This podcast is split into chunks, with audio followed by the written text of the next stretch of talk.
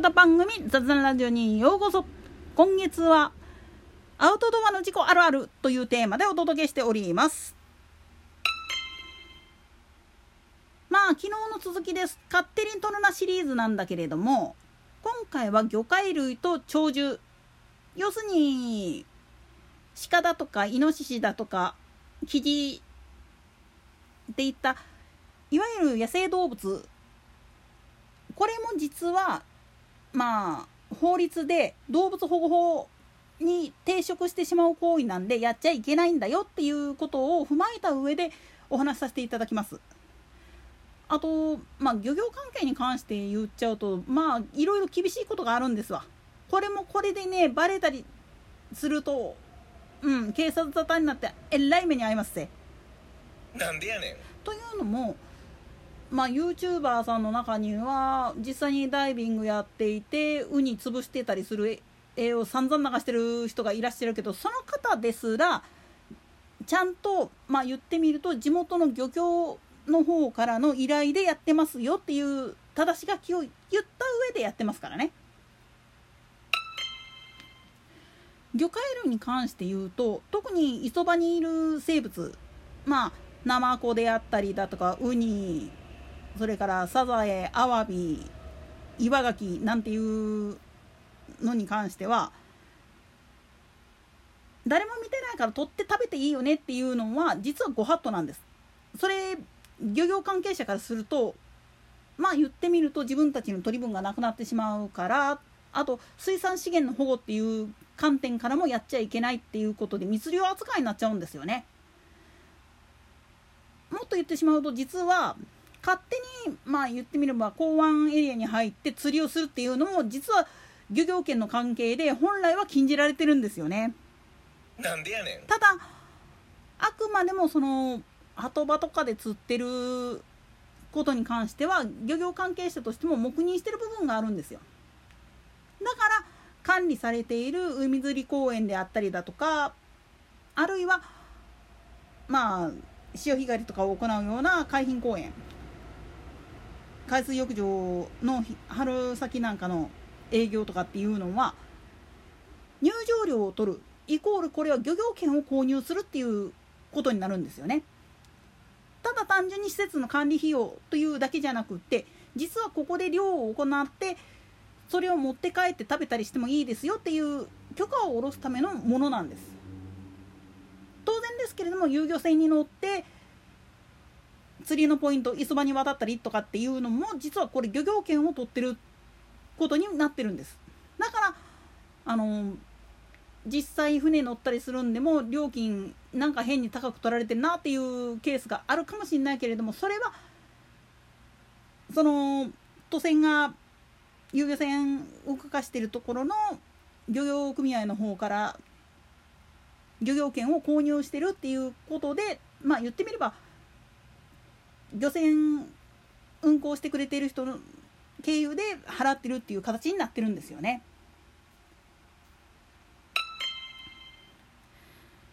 それよりももっと深刻なのが、実のところ言っちゃうと、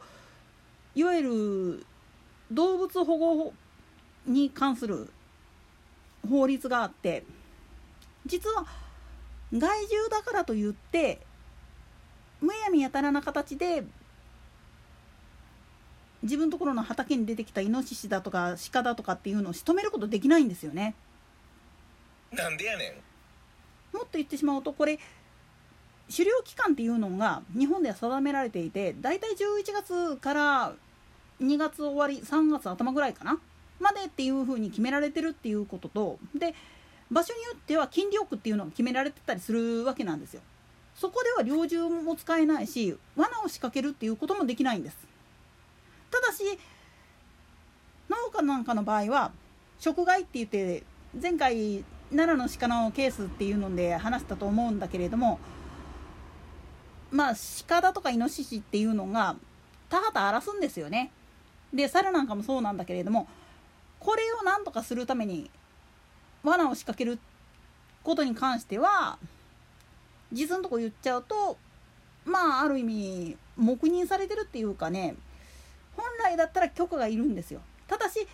害獣駆除っていう名目であれば、自治体なんかによっては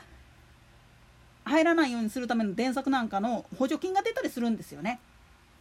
それでまあ言ってみると対処するんだけれども、それでもあんまりにもひどい場合は実際に猟銃免許持っている人に、猟友会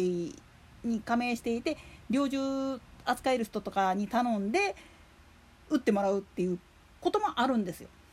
ただしこれも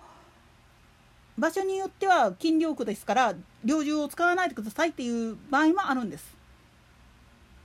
だからケースによってはもう電柵で対応せざるを得ない、罠仕掛けたけれども保健所の方の指示によってまた山に返さなきゃいけない、生きてる状態だったら返す、なくなってる場合だったらまあ黙認しとくわなっていうことで裁く、なんでやねんっていうような形でまあ処理されちゃうわけなんですよね。だけどこれ以上に厳しいのが実は鳥なんですよ。野鳥に関しては特に特定のもの、メジロだとかウグイスだとかっていう鳴き声の美しい鳥に関しては絶対に取っちゃダメなんですよね。つうか日本では実は野鳥に関してはいわゆる飼育目的で捕獲っていうのは禁じられてるんですよね。特にメジロとかっていうのは絶滅危惧種扱いになってるために保護の観点で、まあ、飛べなくなっちゃって獣医の方に持っていってっていう形でとりあえず治療して